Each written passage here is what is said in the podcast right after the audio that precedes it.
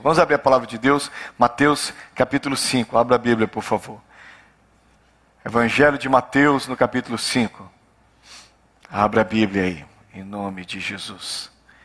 Mateus 5. Abriu? Deixa aberta, deixa aí. Vai para cá.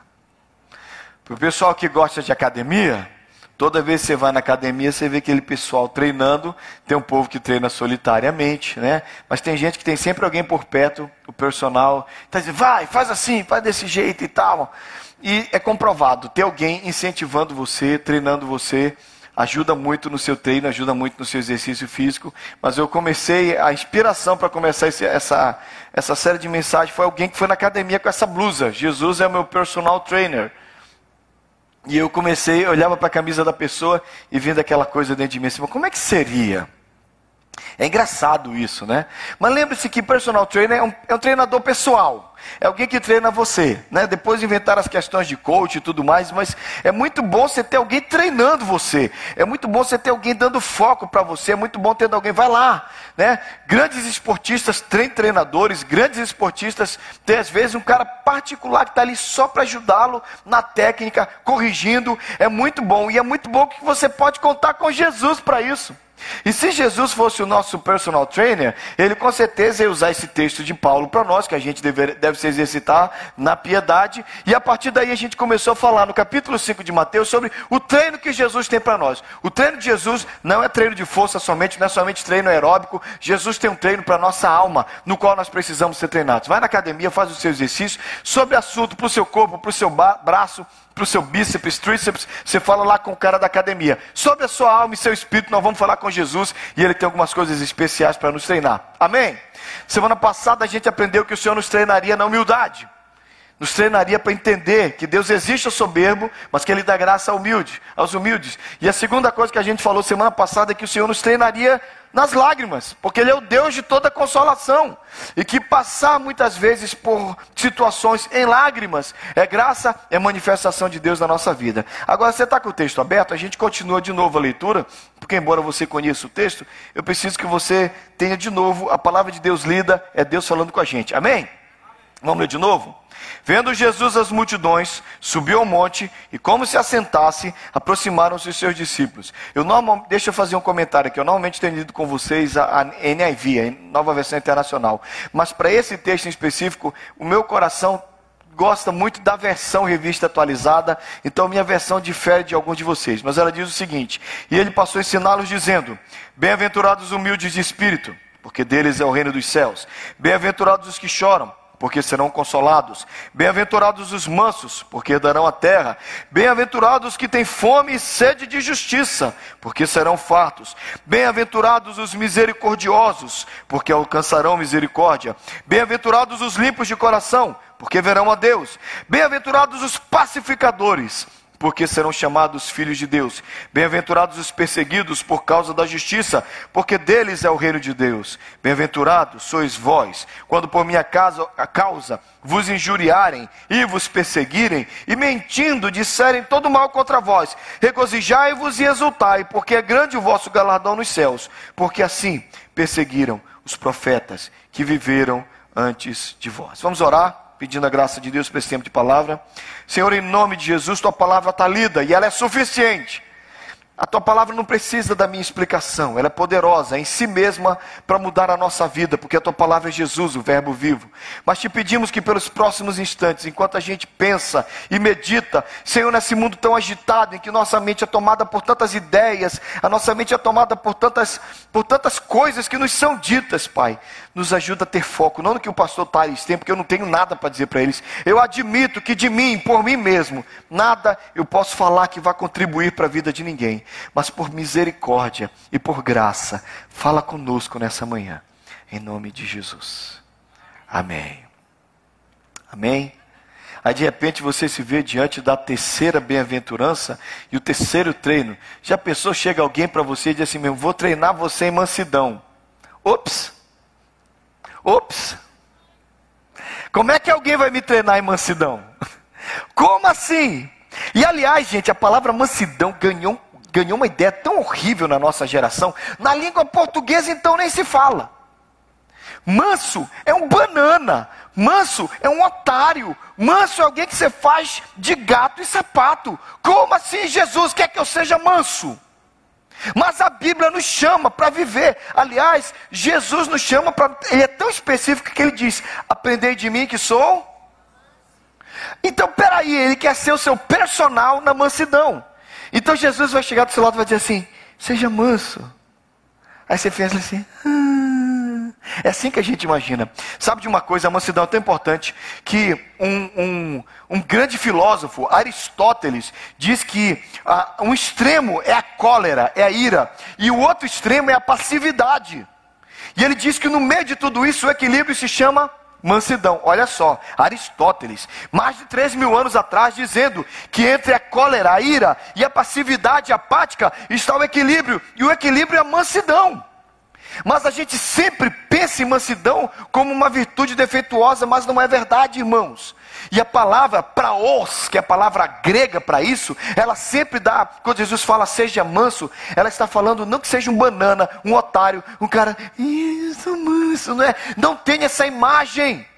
A mansidão nada tem a ver com isso. Aliás, a mansidão admite que você tem força, mas que essa força está sob controle. Por isso a palavra muitas vezes é usada com animais fortes, animais cheios de força, animais que têm muito poder. E naquela época, principalmente, a gente já sabe que essa ideia sempre passa pelo cavalo, porque na época de Jesus haviam cavalos selvagens que ficavam soltos no, nos, na, nas distâncias, ali no, no, no meio do, do wild, lá presos, soltos, soltos. Alguém vinha, prendia, trazia, e aí vinha aquela figura importante, como é que chamava?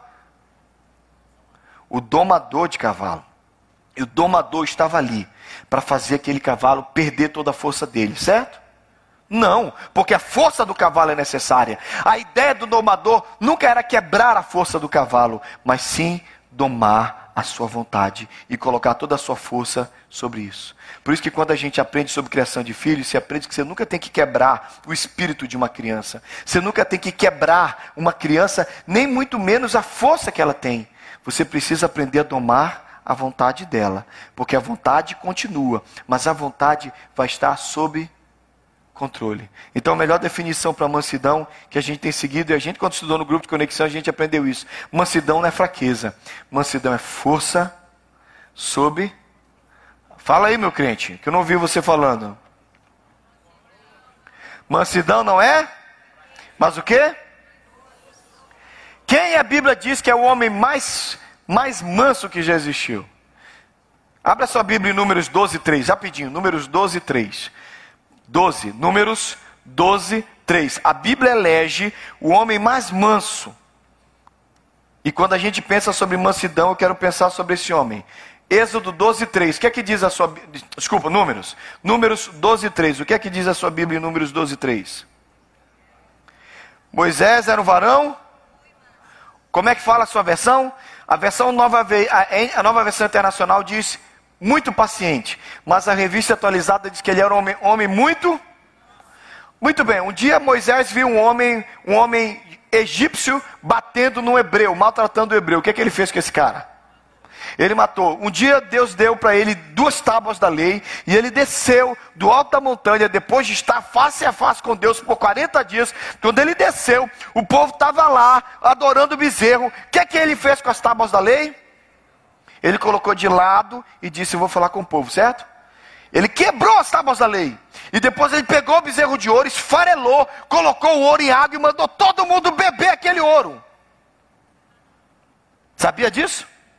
E um dia Deus, o povo estava com sede, o povo perturbou tanto, tanto, tanto, tanto Moisés, que Deus disse: Fala a rocha. E Moisés fez o quê? Ele bateu na rocha, ele feriu a rocha. E por causa disso ele não entrou na terra prometida. Gente, mansidão não é coisa simples, porque até o homem mais manso que já pisou nessa terra depois de Jesus teve os seus momentos. Agora vamos abrir um, um parêntese e dar um desconto para Moisés. O povo de Israel não era fácil. Mas mansidão é um desafio, porque nós temos muita força. Porque está dentro de nós. E alguns de vocês foram preparados por Deus com muito ânimo, com muita vontade, com muita paixão. E isso foi Deus que colocou em você. Muito, muita vontade de fazer a coisa acontecer. E o seu coração ferve, a sua vontade é grande. E se você pudesse, às vezes eu me sinto assim, e eu tenho que me controlar, porque parece que eu vou me sentindo, parece um trator. Nós vamos fazer isso acontecer. E aí Deus diz: easy boy, easy. Aí Deus pega essa força e diz assim: só tem um jeito. Irmãos, a nossa força não tem, não tem que estar debaixo do nosso controle. Quando eu falo que mansidão é força sob controle, é a nossa força debaixo do controle do Espírito Santo. Só o Espírito pode nos domar, só o Espírito pode nos segurar, só o Espírito Santo tem poder para nos dar mansidão. Eu creio que é vontade de Deus que você e eu experimentemos mansidão, porque tem hora que a gente bagunça tudo, com os nossos amigos, com os nossos irmãos, uma palavra fora de hora, uma explosão. E aí aquilo atrapalha tudo. Você diz aquilo que você disse certo, mas disse errado.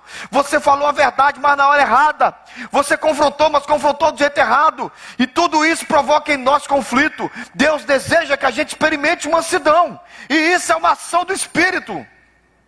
Porque às vezes a tua esposa está gemendo para que haja mansidão em você. Às vezes o teu marido está gemendo para que haja mansidão em você, minha irmã. E os teus filhos estão gemendo para que haja mansidão em você. E nós precisamos dessa mansidão. E não está para vender ali na loja, mas tem na presença de Deus. E Ele vai nos treinar. Irmãos, eu estou falando sobre treinamento. Eu estou fazendo um paralelo com a academia por um motivo. As coisas não acontecem do dia para a noite. Deus precisa nos treinar na mansidão. E normalmente, irmãos, quando Deus vai nos treinar na mansidão, Ele coloca alguém na nossa vida. Ah, meu Deus do céu! Parece que Deus coloca alguém na sua vida e você diz: Eu vou contar até 10. Não, para essa pessoa tem que contar até mil. Você conta até mil, você ainda está 999, vou contar até 10 mil, e você continua. Não é assim, irmãos. O treinamento, Deus coloca alguém no teu caminho para te treinar em mansidão. Ou luta, ou dificuldade. E aquilo te irrita, aquilo mexe com você, você diz, Senhor. E o Espírito Santo está lá tratando com você, você precisa aprender a ser manso. E eu vou usar essa pessoa para treinar você em mansidão. Cuidado, talvez você está batendo na pessoa que Deus colocou para treinar você na mansidão. Talvez você está discutindo e maltratando aquela pessoa que Deus treinou você para brigar. Não, para ter mansidão. E você está ali batendo de frente. E o Espírito Santo está dizendo: até quando você vai brigar? Eu coloquei esse funcionário no teu caminho. Querido, eu coloquei essa pessoa na tua casa. Eu coloquei essa pessoa na igreja. E você olha e você diz: Oh Deus, me ajuda. Agora deixa eu explicar uma coisa sobre mansidão para ficar muito claro. Mansidão não é sair daí batendo. E mansidão não é ficar mandando text message para o pastor também não. E nem para o marido. E nem para as irmãs da igreja, e nem para os colegas de trabalho, porque a gente pensa assim: você manso, você não mata a pessoa e perturba todo mundo. Eu fui claro. Ou eu vou ter que desenhar, tem que fazer uma coreografia. Irmão, para ser manso, você não mata a pessoa, chega em casa, briga com o marido, briga com os filhos, briga com a esposa. Então não adianta ser manso assim, porque você só não brigou com aquela pessoa, mas brigou com todo mundo e descontou em todo mundo. Misericórdia! Diz misericórdia. A mansidão que Deus vai agir em nós, irmãos, é que a gente vai pedir a graça de Deus. E Deus vai acalmar o nosso coração. E Ele vai colocar essa, esse sentimento maravilhoso. Sabe de uma coisa, irmãos? Eu tinha um amigo, ele, ele me ensinou, um amigo não, um missionário, que, um professor que ele dizia: o manso é aquela pessoa que aprendeu a não viver lutando pelos seus direitos. Eu sei que quando acaba alguma. Eu não estou dizendo que você não vai ligar para o call center lá da empresa. Eu não estou dizendo que se o serviço for mal feito, você não vai voltar lá e pedir para eles refazerem. Não é disso que eu estou fazendo, falando. Mas sabe, irmãos, parece que a gente vive para brigar pelos nossos direitos. E se Deus tivesse lutado pelos seus direitos, a gente estaria no inferno. Porque o direito de Jesus era o trono. E ele abriu mão dos. Isso aqui tudo começou porque Jesus abriu mão do que era de direito. Por direito pertencia a ele. É assim que a gente canta? É fácil cantar. Abriu mão da sua glória e semelhante a um homem se esvaziou, servo tornou. E assim mesmo se Jesus só desceu. Irmão, se Jesus tivesse deixado a glória do céu, tivesse vindo para essa terra para ser um rei de um país, um César em Roma, um rei de Israel como Salomão, ainda assim seria extremamente humilhante. Porque não dá para comparar ser o rei dos céus para ser um rei nessa terra. Mas ele não somente deixou de ser o rei nos céus, mas aqui ele veio para ser homem, homem de dores, servo de todos, homem de sofrimento, preso, humilhado, morto com ladrões, sepultado em sepultura sem dono. Ele só desceu. E Jesus nunca levanta e diz assim: peraí, que eu mereço mais do que isso, peraí, que eu mereço mais do que isso. E no último dia, antes dele ser levado, preso, ele lava os pés dos discípulos e diz: Eu sou o mestre e senhor de vocês, pois eu lavei os pés de vocês, façam vocês o mesmo. Sabe, queridos, nós amamos brigar por direito. A lavagem dos pés dos discípulos é uma lembrança maravilhosa para você e para mim, sabe por quê? Porque quem, quem que lavava os pés? Numa festa, era o escravo que não prestava para mais nada. Eu já ensinei isso para vocês. Quando o escravo não conseguia mais cortar a madeira, quando o escravo não conseguia mais plantar, quando o escravo não conseguia trabalhar na lavoura, quando o escravo não prestava para mais nada, ele era velho, estava ali, não tinha força, ele ficava na porta da casa lavando os pés das pessoas que chegavam para as festas. Então Jesus, quando chega naquele dia da Páscoa, não tinha um servo ali. Aí os discípulos começam assim, os teólogos dizem que os discípulos devem ter começado a falar assim: hoje a gente sabe que é o menos importante porque alguém vai ter que lavar o pé. Essa é uma festa importante, ninguém vai subir à mesa ou vai deitar na mesa, porque era um divã né, de pé sujo. Vamos saber quem vai lavar os pés. Tem certeza que é João, porque é o mais novo. Outro falou, vai ser o Pedro, que o Pedro é todo desbocado, fala tudo errado. Pedro vai lavar os pés. Hoje a gente descobre quem é, o, quem é dos discípulos, dos doze o menor. Ninguém lava os pés. Jesus lava os pés. Era direito dele ter os seus pés lavados. Mas Jesus é manso. Ele é manso. E ele convida a gente a lavar os pés uns dos outros. Não brigue pelos seus direitos. Não viva a lutar pelos seus direitos. Sabe por quê? Quando você para de lutar pelos seus direitos, a Bíblia começa a falar assim: Porque tu sustentas o meu direito e a minha causa, no trono te assentas e julgas retamente. Fala assim: farás sobressair a tua, Ele fará sobressair a tua justiça como a luz e o teu direito como o sol do meio-dia. Sei que o Senhor manterá a causa do oprimido e o direito do necessitado. Entende uma coisa: quem cuida do teu direito, quem cuida daquilo que é seu é Deus. Para de lutar pelos teus direitos e seja manso manso. E deixa Deus cuidar. E deixa Deus cuidar da sua vida. Porque qualquer covarde pode ser um brigão, mas somente um verdadeiro servo de Cristo pode ser manso. Para ser um brigão, qualquer um consegue. Para bater de frente, qualquer um consegue. Ser manso é só para aqueles que estão debaixo da ação do Espírito Santo. Eu quero convidar você a ser manso. Eu quero convidar você a entender que o cavalo tem toda a sua força, mas melhor é o homem paciente ou manso do que o guerreiro que vale. Que, que, desculpa, melhor é o homem paciente do que o guerreiro. Mas vale controlar o seu espírito do que conquistar uma cidade. O que está dizendo em Provérbios é que o manso segura seu espírito, segura sua alma, acalma o seu coração, acalma os seus sentimentos pelo poder do Espírito Santo e ele deixa Deus agir. Enquanto você está brigando, Deus não age. Quando você se abaixa e diz, Senhor, age, Deus age e Deus cuida das coisas na sua vida.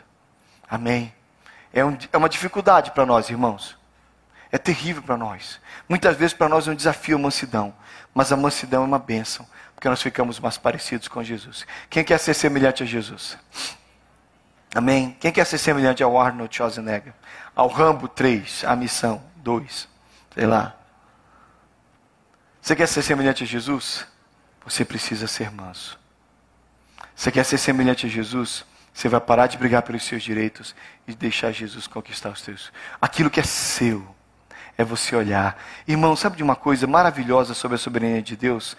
É a certeza que aquilo que é teu ninguém tira o que o eterno soberano determinou que é teu, você brigando pelo seu direito ou não, Deus vai cuidar.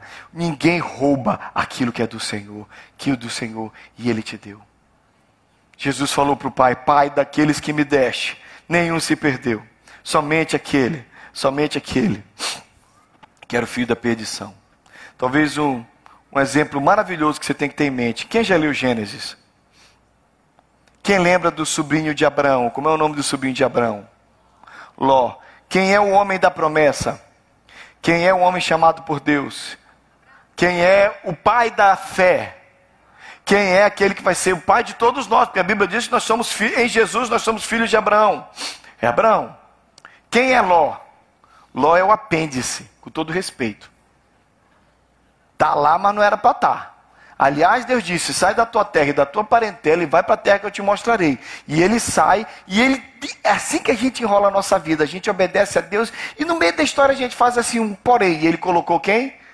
Levou Ló. Abraão levou Ló, não era para levar ninguém, mas ele leva.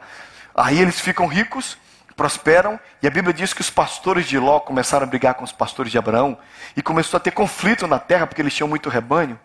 Abraão é o tio, Abraão é o herdeiro da promessa, Abraão é o homem da fé. Então ele sobe numa montanha e diz: Ló, meu filho, eis a terra não haja contenda entre mim e ti, entre os meus pastores e os teus pastores. A terra é ampla. Se tu fores para a direita, eu irei para a esquerda. Se tu fores para o norte, eu irei para o sul. Escolhe.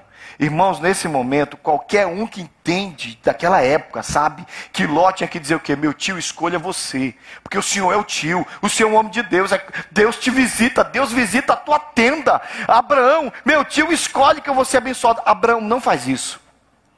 Ló, desculpa. Thank you. É Ló. Ela, Abraão, o outro. É isso aí. Abraão não faz isso. Abraão fala assim: escolhe, meu filho. A Bíblia diz que o Ló deu uma olhada. Gente, geograficamente, para um lado é deserto, para o outro lado eram as campinas que ficavam perto de Sodoma e Gomorra. Mas Sodoma e Gomorra não haviam sido destruídas, era uma campina linda. O Ló olha assim e diz: Eu quero ir para lá. Tudo bom, tio? De novo, um homem manso olha para ele e diz: Tá bom, meu filho. Eu vou para o deserto. E Abraão desce a montanha. E Deus renova todas as promessas para Abraão. Ló vai fazendo, a Bíblia diz que Ló vai fazendo as suas, as suas tendas até que ele chega a Sodoma. E lá a vida dele é destruída. Lá ele perde a esposa. Lá, de certa forma, ele perde as filhas. E tudo dá errado. Sabe de uma coisa, irmãos? Deus sustenta o nosso direito. Até quando os outros tiram vantagem de nós até quando os outros passam a perna em nós, até quando os outros se sentem mais espertos do que nós. O meu Deus, que me convida a não ser o guerreiro que toma uma cidade, mas a ser manso, ele cuida do nosso direito. Nos roubam, nos enganam, às vezes nos passam a perna, a gente nem sabe. Não nos pagam o que nos devem, não acertam conosco. Deus está vendo, irmãos. Há um Deus no céu Sabe por que, que eu convido você a ser manso? Porque existe um Deus no céu e Ele vai lutar pelo seu direito. Calma seu coração. Confie em Deus. Ele vai fazer de você uma pessoa mansa. Tá bom? Então, minha irmã, põe a mão assim no peito do coração, do marido, assim, do marido, do marido. Não, põe a mão, não, a irmã põe a mão no peito do marido. Você faz assim, acalma seu coração, meu amor. Fala para ele assim. Isso. Você está do lado do seu mãe e fala assim: acalma, meu bem. Pergunta para ele, está calminho? Você falar agora à toa, você já sabe. Agora você olha para sua esposa, passa assim a mão na cabecinha dela e diz assim: acalma seu coração, meu amor. Calminha. Easy. Irmãos, nada disso nos acalma. Mas eu já saí furioso para algumas situações. E Deus me acalma. Posso contar só mais uma história? Posso? Uma carreta. oh, você gosta de caminhão, né? Tinha um cara chamado Nabal. Pensa num homem cabeçudo. Nabal recebe proteção dos homens de Davi. Eu gosto, é, é uma das histórias, porque eu, eu, sou fã de Abigail. Tem uma mulher nessa história que é impressionante, Abigail. Nabal é casado com. Pensa, mulher sábia casada com um homem estúpido. É o touro casado com a borboleta, alguma coisa assim. E aí, Davi é humilhado por Nabal. Davi manda os homens para receber o pagamento. Nabal não paga, manda embora. A história é a seguinte: encurtando a história, Davi sai com 200 homens para matar todo mundo na casa de Nabal. Davi diz: Faça-me o Senhor o que bem me aprover, bem lhe aprover. Se essa noite não morrer todo homem, todo macho da casa de Nabal. E Davi vem com o negócio feito doido. Davi está de cabeça quente. Davi esqueceu a mansidão. Abigail fica sabendo: olha Mandaram, Davi mandou os homens para receber o pagamento, Nabal mandou os caras, humilhou, Nabal tá bêbado lá, e agora a situação tá feia, Davi vai matar a gente. Abigail pega comida, pega os jumentos. Quando ela vê Davi, ela se joga aos pés de Davi, meu senhor, eu não soube que você mandou os homens lá. Não liga pro meu marido, é cabeçudo, é Nabal, tem misericórdia. Era a hora de Davi dizer: vai morrer você também. Porque Davi, Davi já tinha dado a sua palavra. Davi já tinha irado, dito: Eu vou fazer acontecer. Quem para Davi e o seu exército? Uma mulher. E Davi fala: Tu és mais sábia do que eu. Olha a humildade de Davi. E olha a mansidão. Irmãos, mansidão não é ficar de cabeça quente. Não, é nunca ficar de cabeça quente, porque tem hora que a gente fica. Mas alguém vem, acalma você e diz: Jesus, é mesmo, Abigail está certa. Abigail, mulher de Deus. Não vou matar ninguém, está certo. Acho que os homens de Davi falaram: Ah. Ah, pensei que ia sangrar um sujeito hoje. Ah, Davi, não, para, para. Ela está certa. Davi tem essa habilidade de se manter manso quando tudo era feito para que ele estourasse. Irmãos, ouça, essa palavra é para acabar esse ponto em nome de Jesus. De tempos em tempos, quando a gente está irado, Deus coloca uma Abigail no nosso caminho. Ouça Abigail. Às vezes é um colega de trabalho. Às vezes é uma criança, às vezes é o seu filho, às vezes é seu pai, às vezes é um amigo diz: Calma, homem, calma. Faça como Davi, é bom. Melhor é um paciente. A outra versão diz: melhor é um manso do que o guerreiro. Acalma aí. Amém? Tá pronto? O treinador também quer treinar você no outro negócio. Aí é que vem fome e sede de justiça. Peraí, pastor. Então, não é para eu brigar pelo meu direito, mas é para eu ter fome de justiça? É claro. Irmão, quer ter fome de sede de justiça? Simples. Assiste, assiste jornal. Assiste news. Assiste o que está passando. Gente, alguns de vocês, alguém aqui, eu tenho certeza que é impossível consegue assistir uma hora, não uma hora não, gente, sei lá, 15 minutos das notícias sem ficar com raiva do mundo às vezes? Sem dizer assim, ah. O que é que a gente assiste? Roubo, injustiça, o pobre se dando mal, sendo destruído, política, a gente fazendo as coisas só por política. Não tem uma hora que você diz assim, vou desligar, senão vou pecar. Alguém se sente assim ou somente sou eu? Terrível, né, irmãos? Terrível. É tanta injustiça, tanta coisa errada, você diz, ai que raiva. E aí a gente começa a falar assim: ah, se eu fosse o presidente. Porque você está com sede de justiça, e Jesus disse que você tem, fome, tem que ter fome e sede de justiça. Só que aí a gente começa assim: ah, se eu fosse o presidente. Ah, se eu fosse governador desse estado. Ah, se eu fosse o pai daquele menino. Ah, se eu fosse o pai daquele cara que fez aquilo. Ah, se eu tivesse o poder. E aí a gente começa a ir para o caminho mais perigoso de tudo. Ah, se eu fosse Deus. Eu cortaria todos os membros dos abusadores sexual, sexuais. Eu sou Deus? Ah, se eu fosse Deus. Eu fechar a boca de tudo quanto é política. Eles iam ficar mudo pro resto da vida. Ah, se eu fosse Deus. Cada vez que um ladrão fosse roubar, a mão dele ia cair assim. Ah, ficar só os cotoquinhos assim. Ah, se eu fosse Deus. Ah, se eu fosse Deus. Eu ia tirar a comida daquele rico, ia deixar passando fome no inferno, ia colocar comida na mesa daquelas crianças da África. Você acha que você está indo bem? Bem, se eu me lembro bem, o último cara que disse: Ah, se eu fosse Deus, eu posso governar bem esse universo, se chamava Lúcifer. O último cara que resolveu concorrer com Deus e achou que ele podia fazer o universo melhor do que Deus se chamava Lúcifer. E o espírito é o mesmo. Deixa eu te explicar uma coisa sobre sua justiça. Vamos ler o texto juntos? Mas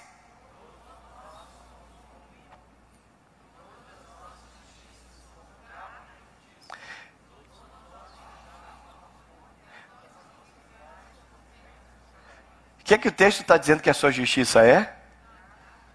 Graças a Deus você não é Deus. Porque se você fosse Deus, essa injustiça toda ia estar acontecendo. Sabe qual é o nosso problema? A gente acha que a nossa mão é melhor que a mão de Deus. Ah, cuidado, querido, você não está em condição melhor. Deus é Deus. Eu preciso ter fome e sede de justiça. Eu preciso ver a coisa errada e dizer: Ah, Senhor, está errado. Eu preciso orar. E aliás, a gente começou cantando: Teu reino é sempre eterno, firmado em misericórdia, justiça e igualdade. Há um reino de justiça no qual nosso Deus é o rei. Entenda uma coisa: o nosso Deus é justo. Mas eu não estou aqui para orar pela minha justiça. Porque senão eu começo a orar assim, Senhor, do jeito que a Fabiana está pedindo, faça esse mundo. Deus, ouve lá o coração do Léo. Porque o Léo sim tem um coração justo. Gente, ninguém aqui sabe governar o universo. Nenhum de vocês. Se você quer entender, assiste um filme chamado Bruce Almighty, ou assiste lá o Todo-Poderoso do Jim Carrey. A hora que ele resolve ser, que ele recebe o poder de ser Deus, o universo vira uma bagunça. Porque nem eu, nem você temos condição disso. O que existe de ruim nessa terra, o que existe de pecado, de, de coisa terrível, é fruto do pecado. O pecado nesse planeta trouxe toda essa injustiça. E muito do que nós vemos e não gostamos e consideramos injusto é o fruto, é o resultado, é a consequência do pecado. Mas pausa! Não é a minha ira que resolve. Porque a minha ira e a minha raiva não produz justiça divina. O nosso grande defeito é que a gente quer que as coisas comecem a acontecer do jeito que a gente acha que é. Mas sabe? Deus é um Deus de justiça. E a justiça do homem não a, a ira do homem não produz justiça divina, diz Tiago, mas a justiça de Deus acontece nessa terra para nós que buscamos. Eu quero convidar você e olha só como os textos são complementares. Seja manso, não brigue pelos seus direitos, mas tenha fome e sede de justiça, porque Deus vai fazer com que isso aconteça na sua vida. Eu não quero a minha justiça. Eu não quero um mundo do jeito que a Edna está pensando. Eu não quero um mundo do jeito que o Eduardo pensa. Eu não quero a justiça da Almira. Não quero a sua justiça, Ronaldo. Porque a justiça de ninguém aqui presta nem a minha. Mas eu quero que a justiça de Deus seja feita. Nem sempre acontece do meu jeito. Mas o melhor é pedir para Deus fazer justiça e Ele vai fazer. Tem uma parábola na Bíblia de uma mulher viúva que pede a um homem, que é o juiz da cidade, que julga a causa dela. Por dias ele não julga, até que ele finalmente diz: Eu devo julgar a causa dessa mulher. Eu sou um juiz que iníquo, eu sou um juiz que não faço lá muita justiça, mas, e eu não temo a Deus, eu não temo a ninguém, mas essa mulher me perturba de noite, porque a mulher ficava viúva, dizia: Julga a minha causa, julga a minha causa. Então o juiz julga a causa dela. E aí Jesus acaba aquela parábola dizendo isso aqui: Olha só, não fará Deus justiça aos seus escolhidos que a Ele clamam dia e noite, embora pareça demorado em defendê-los? É uma pergunta de Jesus. É claro que vai fazer. Eu digo-vos que fará. Sabe por quê, irmãos? Porque, embora pareça que haja injustiça, existe um Deus justo governando a terra. Há um Deus justo governando a terra. E quando eu me exercito na mansidão, ou seja, eu acalmo meu coração, paro de achar que eu vou conquistar as coisas do meu direito e paro só confiar no Deus que cuida do meu direito. A segunda coisa que acontece é que a minha fome e sede de justiça se transforma na certeza de que o meu Pai vai cuidar de tudo isso. Ele é justo e ele vai fazer justiça a seu respeito. E embora você esteja dizendo, mas pastor, me feriram, mentiram, aprontaram comigo, machucaram meu coração, Deus é justo. Se eu abrir mão da fé na justiça de Deus, eu não posso crer no céu e nem no inferno. Eu quero convidar você nessa manhã a crer que Deus é justo. E que porque Ele é justo, Ele vai cuidar da sua causa. E porque Ele é justo, Ele vai abençoar você. Não do jeito que você quer, irmãos. Deus não tem que fazer justiça da maneira que a gente quer. Ele vai fazer justiça do jeito que Ele quer. Eu olho para o homem na cruz crucificado. Irmãos, eu não consigo mais tirar o olho da cruz. Graças a Deus. Eu olho para a cruz e eu vejo o meu Senhor crucificado. O que é que existe de justiça no único homem perfeito que pisou nessa terra e morreu na cruz? Me explica, gente. Um homem nessa terra. O seu filho não é justo assim. O seu bebê, mas um bebezinho. Bebezinhos são pecadores. A Bíblia diz que todo mundo nasce com DNA do pecado. Nasceu, é pecador. Nasceu, vai para o inferno. Só Jesus nos salva.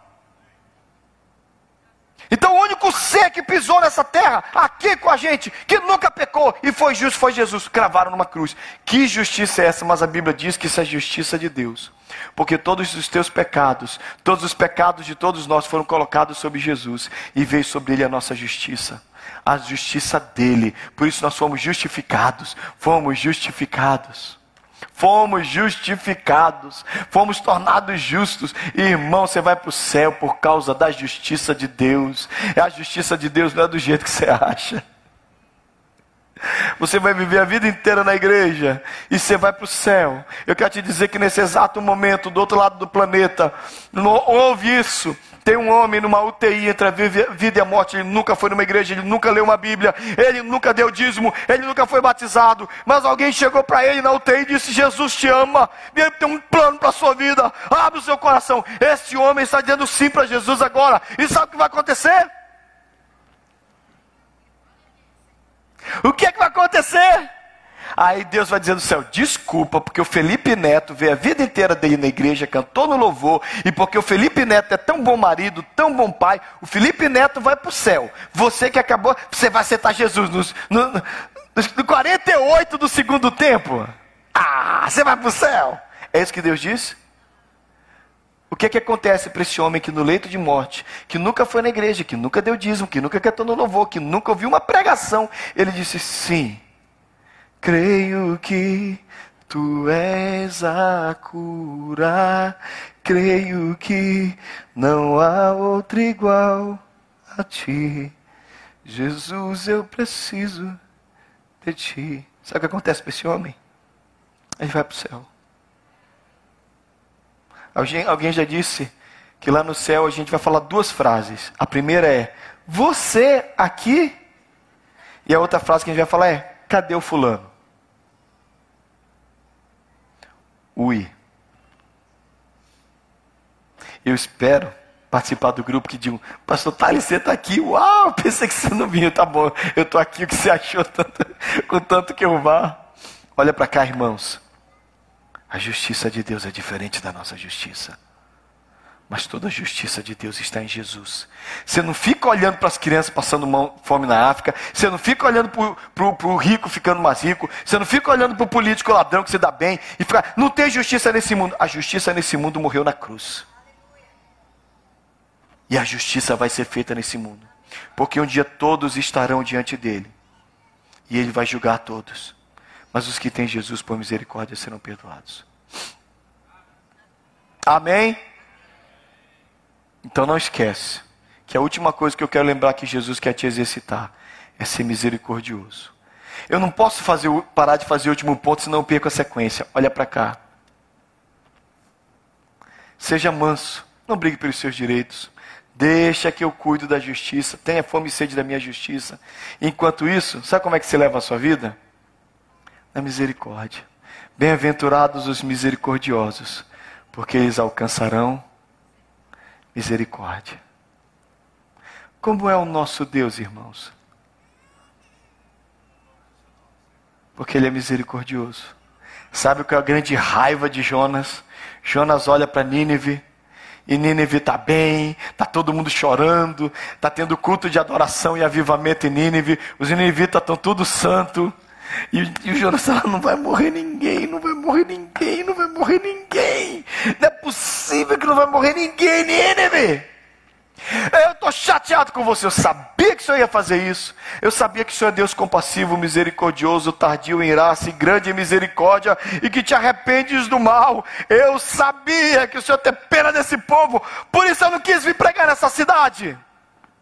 Olha para cá, irmãos. Eu amo a justiça de Deus. Mas a justiça de Deus é uma justiça de misericórdia. Você sabe, a maioria das vezes que eu tenho sido convencido no dia a dia com os irmãos que é muito bom servir a Deus é na misericórdia. Porque é muito bom experimentar misericórdia. É muito bom quando o sujeito diz para você assim: tudo bem, te perdoo essa dívida. Tudo bem, entra aí. Tudo bem, quem gosta de misericórdia? Então seja misericordioso. Vamos ler juntos? Porque o juízo é sem misericórdia para aquele que não usou de misericórdia. Mas a misericórdia, no binômio justiça e misericórdia, a misericórdia sempre ganha. Qual era a justiça de Deus? Colocar todo mundo aqui no inferno. Quem merecia o inferno aqui? Minha mão está de pé. Eu também. Alguém aqui merece o céu? Que é isso, pastor? Vim na igreja todo domingo do meu dia. Ah, você merece o céu porque você vem na igreja da Disney. Sério mesmo? Você acredita nisso? Nós merecíamos o inferno. Nós merecíamos tudo isso. E a justiça foi feita, porque o castigo foi dado, mas o castigo foi dado em Jesus. E a graça veio sobre mim. A misericórdia é tão boa. Eu me sinto tão protegido na graça de Deus. Sabe de uma coisa? Quando você conhecer a Deus de verdade, você vai entender que o nosso Deus é um Deus de misericórdia. E que Ele tem compaixão. E que você pode se aproximar disso, Pai. O mais lindo da palavra, da parábola do filho pródigo para mim é que o pai corre, abraça o filho e ele diz: Pai, pequei contra os céus, pequei contra ti, não sou digno de ser chamado seu filho. Eu estava falando na live no livro Maravilhosa Graça, o Philip Yancey conta que um pastor mudou o final da parábola. E ele diz assim: então, quando o filho chegou, o pai disse: então, vai lá para a senzala, vai lá onde trabalham os trabalhadores e vamos fazer uma festa para o filho que ficou. E hoje você, que é o filho que foi embora, que gastou a sua parte na herança, você vai ser hoje um dos serventes, você vai servir a mesa, que hoje nós vamos celebrar o filho que ficou. Quando o pastor contou a história desse jeito, lá no fundo da igreja, uma senhora levantou a mão e disse: é assim que Jesus devia ter contado a história. Porque é assim que a gente quer a justiça. Essa é a nossa justiça. E a justiça que premia o bom e castiga o ruim. Só que ruim somos todos nós, irmãos. Eu sou um pecador, você também. Por que, que nós vamos ser justificados? Pela nossa justiça, pelas nossas obras? E eu termino te lembrando uma coisa: não era a justiça dele, era a justiça de Deus. O Pai coloca um anel no dedo do filho, uma capa, beija, abraça, vamos fazer festa. Quem cobre o teu pecado é a minha justiça. Quem cobre a tua feiura é a minha beleza. Quem cobre as nossas injustiças é a justiça de Deus. Por isso, o que torna um homem belo, o que torna uma pessoa agradável, o que torna um homem impressionante é a sua misericórdia. Vamos nos exercitar na misericórdia. Vocês sabiam? Eu quero fechar aqui lembrando. Manso, fome e sede de justiça de Deus, não minha, cheio de misericórdia. Por muitos anos, o Império Romano deu o show que todo mundo gostava. O nome desse show eram gladiadores. Arenas como Coliseu ficavam lotadas de pessoas que o prazer era ver pessoas se matando. Quando Constantino se converte, é um dos últimos imperadores, ele se converte e param por um tempo os gladiadores, mas depois eles voltam. Mas no ano 404, um servo de Deus foi levado pelo Espírito Santo, o nome dele é Telêmaco. Telêmaco é levado até Roma. E ele não gosta de violência, ele é um servo de Deus, ele é um homem de oração, mas o Espírito Santo conduz para dentro do Coliseu, onde os homens estão se matando.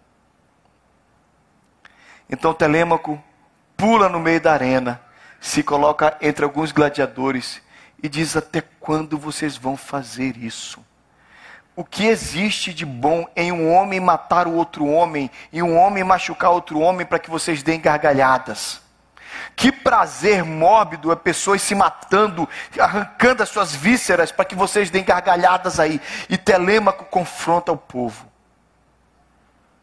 As pessoas ficam tão iradas que elas começam a quebrar pedaços de madeira das bancadas e jogam Telêmaco. E finalmente vem um dos gladiadores e o mata.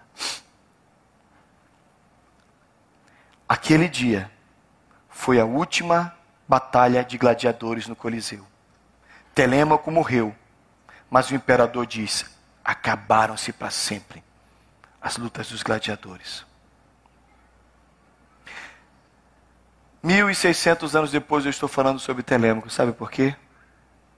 Porque ele não entrou no Coliseu para brigar, não com os outros.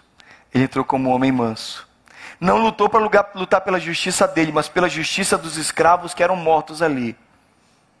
Ele tinha fome e sede de justiça. Telêmaco entrou no Coliseu como um homem de misericórdia.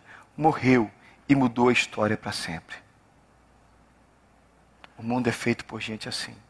E quando você vai ler as páginas dos livros dos mártires da igreja, um dos mártires é Telêmaco.